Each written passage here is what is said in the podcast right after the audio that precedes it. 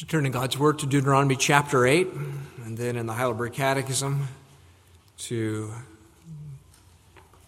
the section dealing with prayer.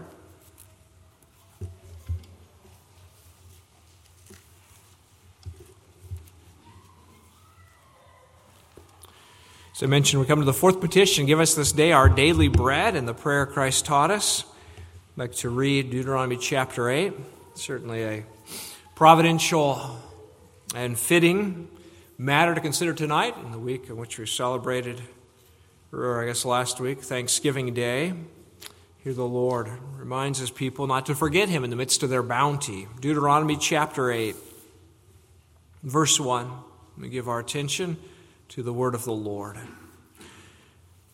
Moses preaches this to God's people on the banks of the Jordan River, as it were, preparing them to enter the promised land.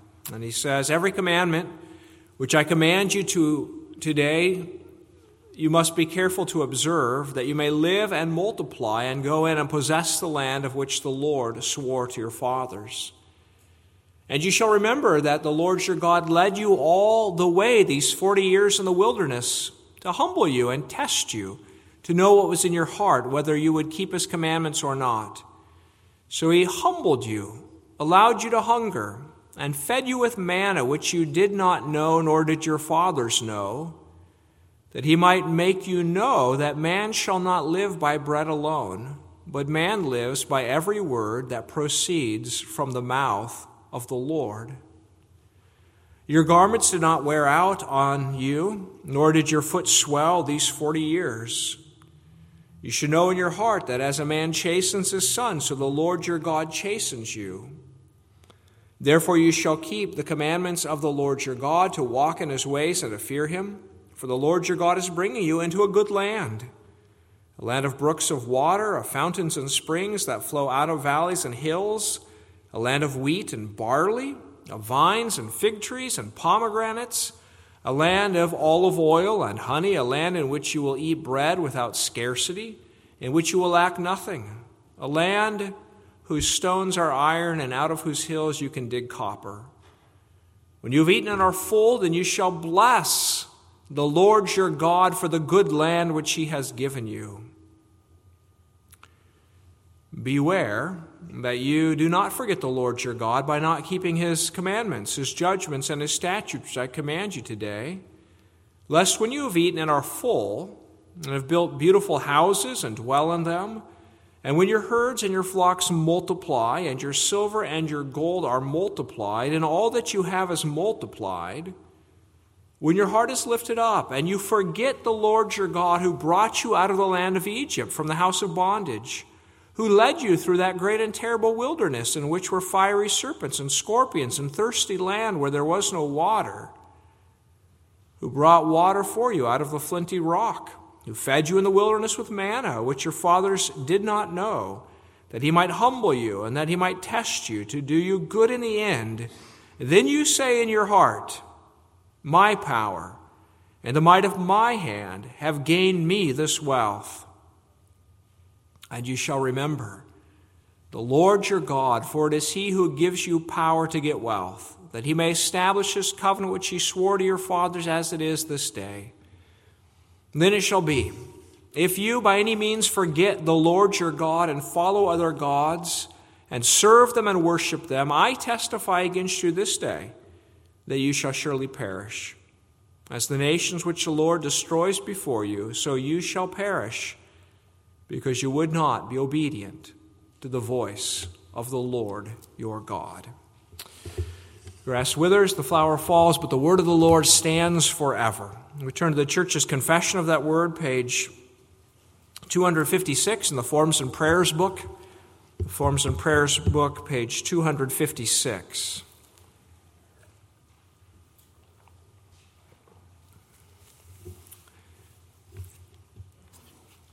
And now, question 125, they're asked, what does the fourth petition mean? Give us this day our daily bread means provide for all our physical needs so we may recognize that you are the only source of everything good, and that neither our care and work nor your gifts can do us any good without your blessing. Therefore, may we withdraw our trust from all creatures and place it in you alone.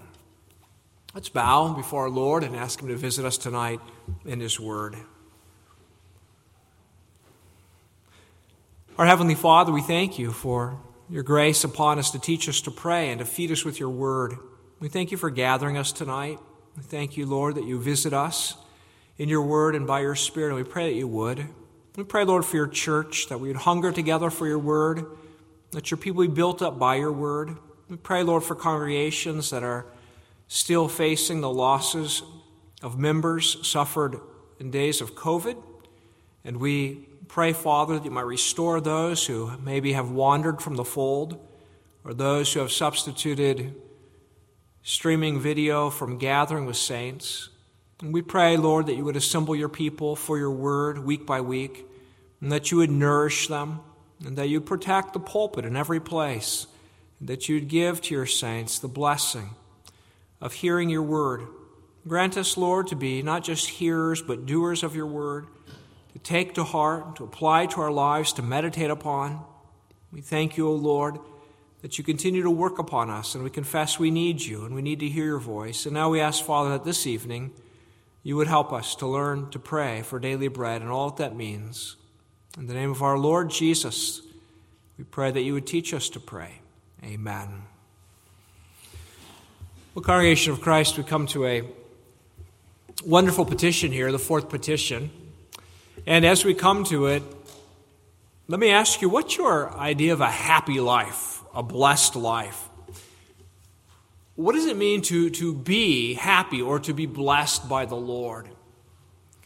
I think if we search within ourselves, we might be surprised to discover that we often define happiness in terms of not feeling needy, the absence of feeling needy. We don't like to feel needy. We like to have things under our control. We like to feel that we can manage, and maybe sometimes people ask us how we're doing, and we say, fine, we're good, unless there's something in our lives that we're, we're not comfortable with, something that we can't manage, something that seems to be beyond us, then we might say something different. But how does God define happiness? What is real blessedness? Is it the absence of feeling needy? Maybe we think sometimes that that God views our lives the way we sometimes view church plants. We're going to get you started. We're going to support you for a while, but then we hope that you'll be self sustaining and independent. But according to Deuteronomy 8, if we come to the point of feeling self sustaining and independent, then we arouse God's anger. Actually, what glorifies God is the opposite to confess need. It's not only realistic because we are needy, we're creatures, but it's, it's also glorifying to God to confess it. It's enriching to our lives. It's actually the only safe place we can be is in that position of feeling needy. And so Jesus does a great service to his church by teaching his church to pray, Give us this day our daily bread, and teaching us to pray that daily. Christ is instructing us in a life of neediness, a life of dependence, a life of bringing it before our Father.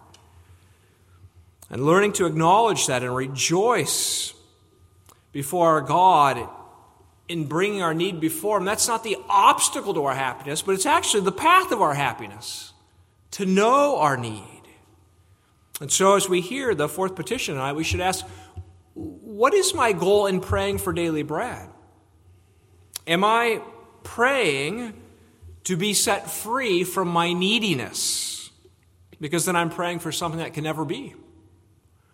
Instead, in praying for daily bread, I'm praying God will supply my need, that help me to know my need, and in receiving from His hand, He'll help me to acknowledge it's all come from Him and it's to be used for Him.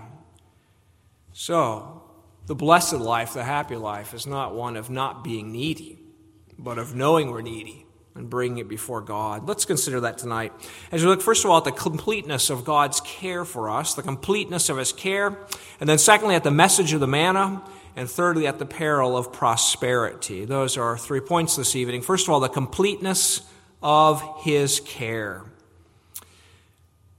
It is a staggering move, isn't it, to pray in those first three petitions for the hallowing of God's name and the coming of his kingdom and the doing of God's will, and now to come to praying for daily bread. Like I mentioned before that that, that chasm, or what seems to be such a great leap, puzzled early church fathers, such that some of them insisted it was a prayer actually for the bread of the word or the bread of the Lord's Supper, but God couldn't possibly be talking about our physical bread. It should thrill our hearts, though, that that's exactly what Jesus is talking about. To think that the God of eternity, who holds the whirling worlds and the brilliant stars in his hand, who, who owns the myriad of angels and is worshiped above, and who has plans for the nations on earth, actually cares about my sandwich tomorrow at lunch is staggering. He actually cares about my car starting tomorrow morning. He cares about the new jacket I'm going to get for Christmas. He cares about our little lives cares about our bread. He made our souls, but He also formed our bodies, and He sent His Son to die for both. And so the resurrection of Christ's body puts to death the Gnostic idea that material matter is unimportant to God or is inherently evil. It reminds us that God made the material world, including our bodies. Bread is code word for the necessities of life, right? Every culture has its bread, whether it's the tortilla or it's the white bread we know, every culture has their bread. And under the word bread, then, is subsumed all the necessities of this life. As Martin Luther reminds us, it means food, health, good weather, house, clothes, wife, children, government, peace. And I read somewhere that Martin Luther suggested that the civil rulers of his day would have done better to put on their coat of arms not lions, but loaves, to remind themselves that their first priority was the welfare of their people, their bread. We may pray for the employees we need for our business. We may pray for college tuition. We may pray for mental strength to do our schoolwork. God cares about all the needs of our lives. People live in fear of water sources being polluted and nuclear power plants poisoning the environment and crop failure and economy under inflation, all these things. And we'd be wrong to think those are the worldly concerns. And we come here to church to deal with a God who only cares about the forgiveness of our sins. Because actually, before we pray for forgiveness of sins, Christ says, go ahead and pray for your bread. Forgiveness of sins comes next. And there aren't needs that we have that are outside the scope of God's care. Now, Christ teaches us that we ought not to deify the body, nor should we despise the body. We should not worship the body as our culture does and, and make health and beauty this, this thing and end in itself. But neither should we despise the body and think that it's wrong for children to laugh while they jump up and down. No, bodies are given by God to be enjoyed, and we're to be stewards of them. And food and drink can be enjoyed as well. These are blessings from our Father above. In Deuteronomy 8, God reminds his people his comprehensive care upon their wilderness journey. Verse 2 And you shall remember that the Lord your God led you all the way these 40 years in the wilderness to humble and test you to know what was in your heart. Verse 3 So he humbled you, allowed you to hunger, and fed you with manna, which you did not know. And he says that your garments did not wear out. Your feet, verse 4 did not swell. Moses is saying, Do you remember how God led you and fed you and cared for your sore, toes? And you can't just say, Well, that's the Old Testament where God used material matter to teach his people spiritual lessons. No, you turn to the New Testament, and the greater than Moses in the Sermon on the Mount is proclaiming what? He's proclaiming that, that your Father who makes the flowers and feeds the birds, that your Father cares for your every need. Therefore, do not worry, saying, What shall we eat? Or what shall we drink? Or what shall we wear? For after all these things the Gentiles seek, for your heavenly Father knows that you need all these things. Our bodies need clothing. God made them. He knows that. Our, our stomachs need food. God made them. He, he knows that. Jesus says, Run to your Father then for all that you need. Your God cares for you. The gods of the world don't care. Hinduism is content to let people starve to death. Materialism is content to let its worshippers indulge to death, but our Father loves his children. He cares for them. And it's a care that's totally undeserved.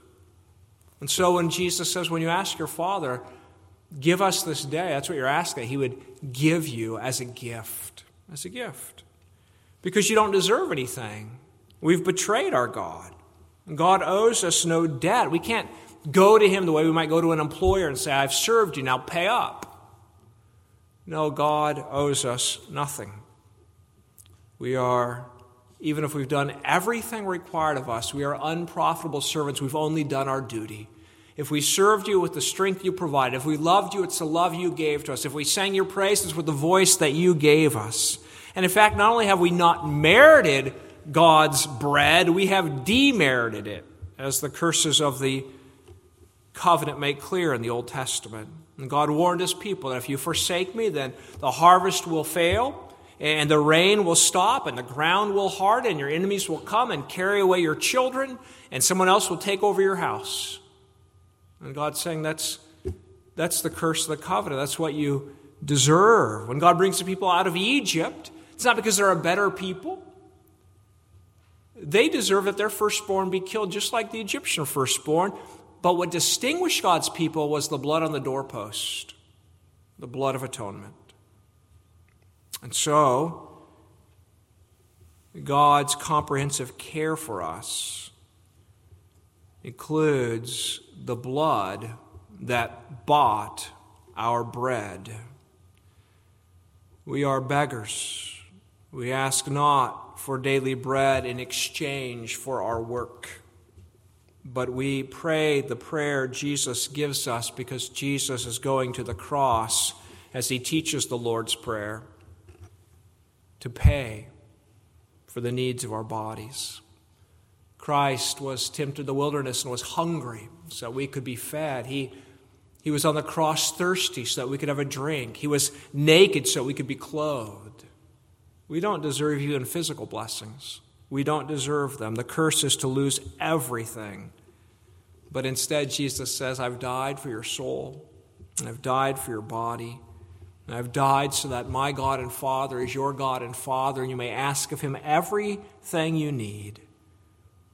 And you may have comfort in him that he's the God who cares for you. He's the God who cares for you. What a tender God. What a gracious God to hear our prayers. Phil Ryken, in his excellent little book on the Lord's Prayer, records a, story of, told by the preacher Harry Ironside, who lived 1876 to 1951. But he writes that the story concerned, I'll quote, I'll quote Ryken here for a bit.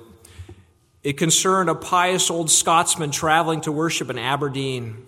Along the way, the old man met a young seminary student when the two men sat down for lunch, the old man suggested that they each pray to ask God for what they needed. The young man was somewhat embarrassed by this suggestion, but he allowed his elder to pray. The old man had three requests. First, as he was hard of hearing, he asked God for a seat near the front of the church when they arrived. Second, he reminded the Lord that he was badly in need of new shoes, yet was unable to pay for them. Finally, he asked for a bed to sleep in that night. The old man not only prayed for these things, but thanked God in advance for providing them. The seminary student was so appalled by his impertinence of making such specific requests that he determined to find out what became of the old man's prayers. The men arrived late to the meeting, and there was not a seat to be found. The old man stood at the back of the church with his hand cupped to his ear, straining to listen while the student thought to himself, We will see now what becomes of such prayers. Just then a young lady in the front row happened to notice the old man and called for an usher. Sir, she said, my father asked me to save this seat for him, saying that if he should be late, I should offer it to someone else. Evidently, he has been detained. Will you please go and offer it to that old man who has his hand to his ear and is standing just inside the door? Within moments, the old man's first request was granted. Before long, it came time to pray. When the old man knelt to say his prayers, the young woman noticed that his shoes were worn completely through. Now, the woman's father happened to be a cobbler, so immediately after the service, she asked the man if she could take him to her father's shop and give him a pair of shoes, which she proceeded to do. When they were standing in the shop, the young woman inquired where the old man was spending the night. He answered that God had not yet, not yet shown him the room. Well, she said, I think we have the room for you. The Reverend Dr. So and so was to use our guest room tonight, but he has telegraphed to say that he will not be coming. Will you use it? The next day, when the seminary student inquired how the old man had made out, he learned that all three of his prayers had been answered. He also learned that when God's children pray for daily bread, God grants them the simple necessities of life. Just a little story, just a little reminder that God lets us pray for real needs, and He is glad to hear us. Parents love to provide for their children. They don't want their children just to ask in generalities, but they, they are all the more moved at the specific need their children have, children have, and how much more the Father in heaven. He provides comprehensive care. But then, secondly, this evening, would you consider with me the message of the manna? The message of the manna.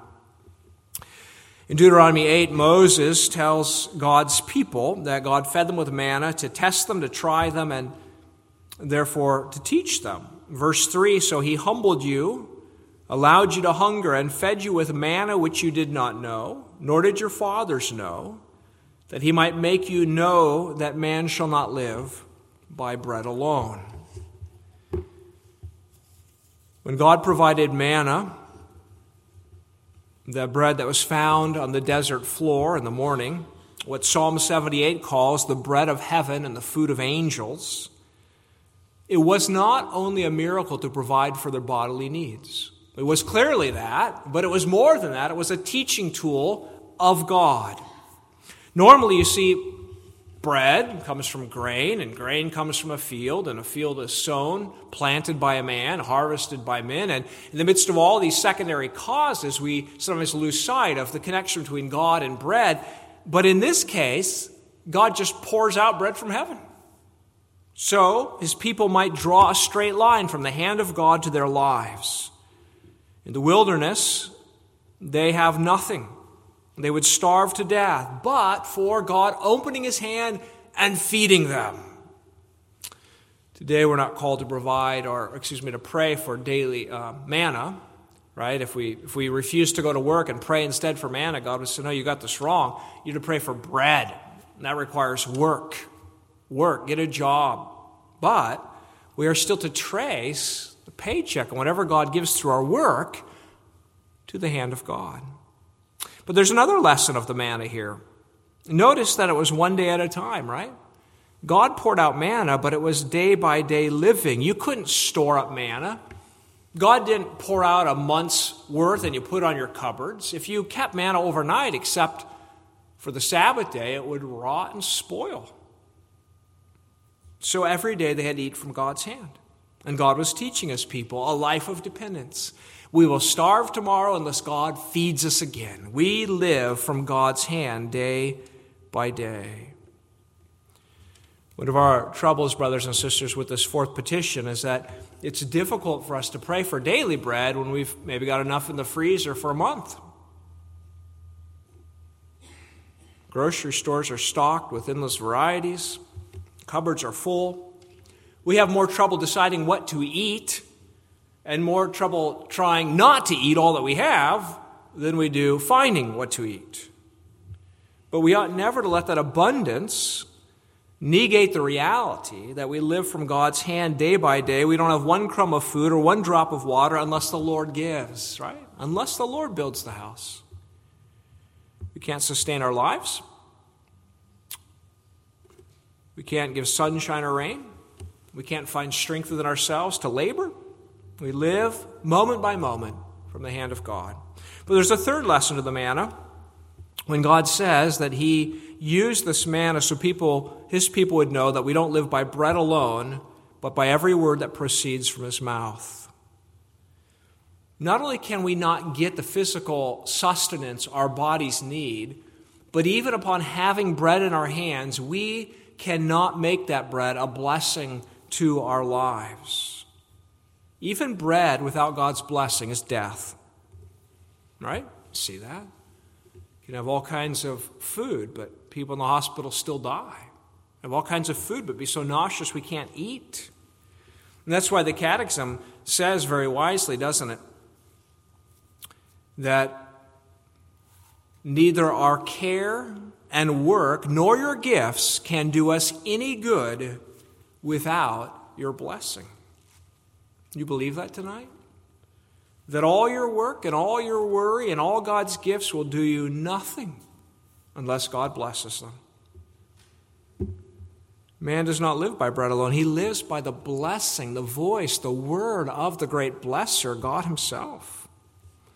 And so prayer is essential for the Christian here, right? It's a sign of humility. And it's the maintenance of that humility in which we come before God and say, My cupboards may be full, but it means nothing, God, if you won't bless it to me.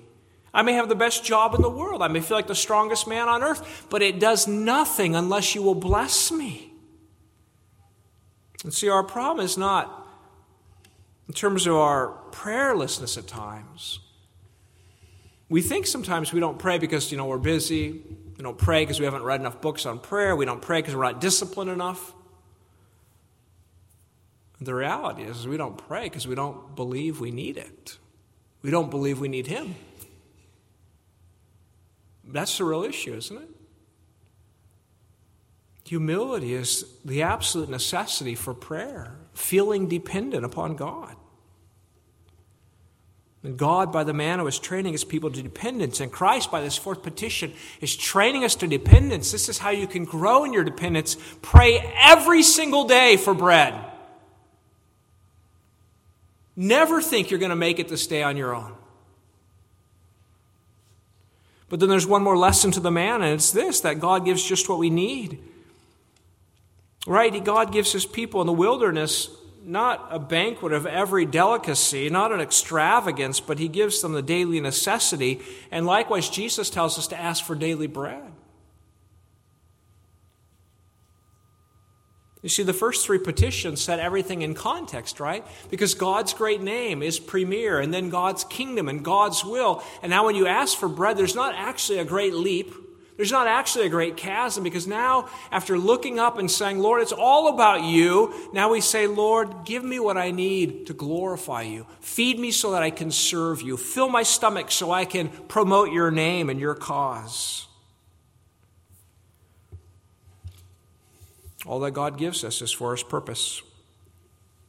And so we're to ask what we need to fulfill our assignment. That's what we're to ask for. Right? If we're going to pray in faith, then Jesus says you have to pray for what you're commanded to pray for. If you pray for things you're not commanded to pray for, how could you have faith? You can't have confidence God wants to hear that.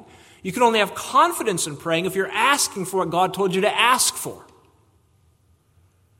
So if you ask God that He make you a millionaire, and give you a yacht and a mansion, and well, God hasn't commanded that. God, grant me what I need to fulfill my calling. You may have confidence God will do that. God will give you what you need, and then you may have peace in knowing that what God has given me today is all I need to fulfill my calling. So that's the message of the manna. But then finally, tonight, let's look at the peril of prosperity. The peril of prosperity. The Catechism reminds us finally that the goal of praying the fifth petition, fourth petition is therefore that we may withdraw our trust from all creatures and place it in you alone. There's always lurking the danger of trusting in the gift and in ourselves and forgetting God, and that is actually the burden of the whole second half of Deuteronomy 8, isn't it? It's a warning that as God brings you to this land of milk and honey, and all these riches, that your heart will be lifted up and you'll say, By my strength, I've done it. Whenever we read that, we probably think about our own American culture, don't we? At least we should, shouldn't we? When we consider the wealth of the land in which we live, great prosperity. We maybe become blind to it at times. I heard a pastor, conference speaker, whom you would, most of you would probably know, saying that when he was at a conference once where he was speaking, a couple men who are attending the conference from Hungary, they, during a, a, break in the conference, were taken to a grocery store, local grocery store, and as they came through the front doors of the grocery store, they stopped and began weeping, weeping at the extravagance and the wealth of what fills our stores. We need to keep reminding ourselves that there's a wealth and abundance in this land that is unbeknownst to most of the world, to most of history. And we stand in a dangerous place with a culture that is so full of itself, so proud, has decided to write God right out of world history and science and everything else, has determined that this universe runs itself, and we don't need any place for God. And then suddenly, maybe during COVID, we run out of supplies or we begin to worry about inflation and shipping and all these things, and what will happen? It's good for us to be reminded sometimes, isn't it? That this world is not self sustaining. The third century Cyprian, however, reminds us that it's not just the wealth of our day that's dangerous. Already back in the third century, he wrote, Their property held them in chains, chains which shackled their courage and choked their faith and hampered their judgment and throttled their souls. They think of themselves as owners, whereas it is they, rather they who are owned, enslaved, as, as they are to their own property. They are not masters of their money, but its slaves. It's been the case, hasn't it, throughout the ages that many have been misled by prosperity. The wise prayer of Proverbs 30 is the prayer give me neither wealth nor poverty, right? I don't want to deny you in either way. One writer says there are few Christians who handle wealth well, just as there are few Christians who handle poverty well. But God would train us in this. And He, as a father whose children, is giving this warning in Deuteronomy 8. And He, as a father whose children, is giving us the fourth petition to help us to learn dependence it's not that in having great prosperity we need to pray less, but it's in having great prosperity we need to pray the fourth petition all the more. This is, this is the safeguard God gives us. In the midst of all this wealth, pray the prayer or you'll die. Bow your head and say, God, it didn't come from me. It won't do me any good without your blessing. God, bless this, please, to us.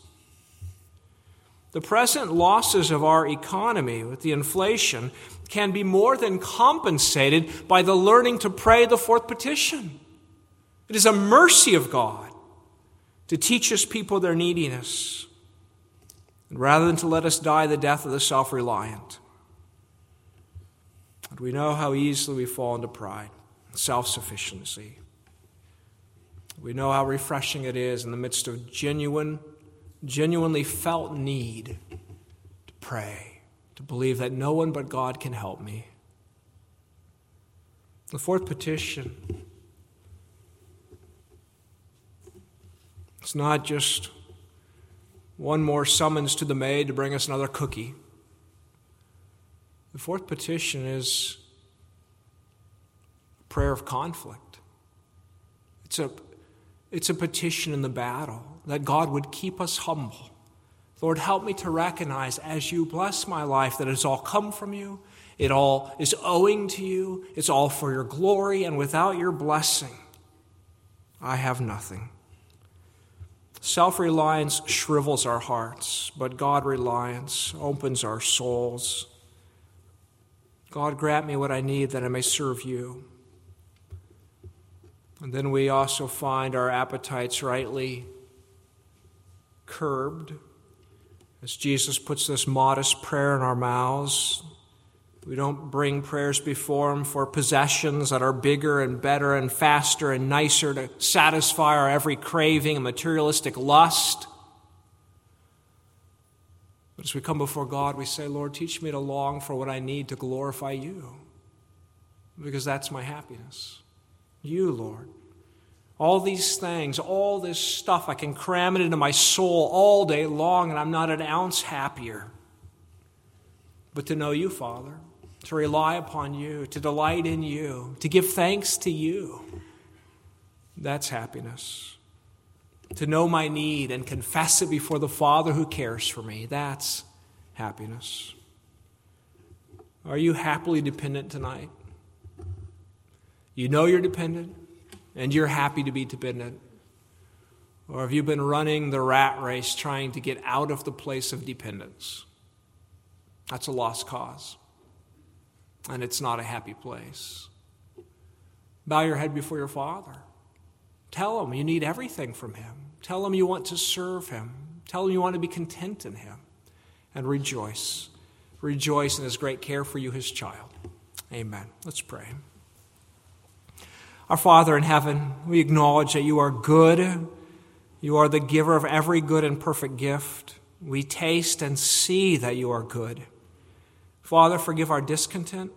Forgive our prayerlessness that has ignored our need and your glory.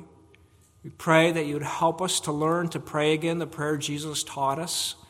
We thank you, Lord, that you do train us to bring before you our doctor appointments and our employment and our school studies, and our sicknesses, and our families, and our children and grandchildren, and our brothers and sisters throughout the world, that you teach us, Lord, to rely on you. We pray you might continue to do that all the more. Convict us, O Lord, where we have grown in pride rather than in humility. may we take to heart the warnings of your word as we learn the joy of depending upon you. In Jesus' name we pray. Give us this day our daily bread. Amen.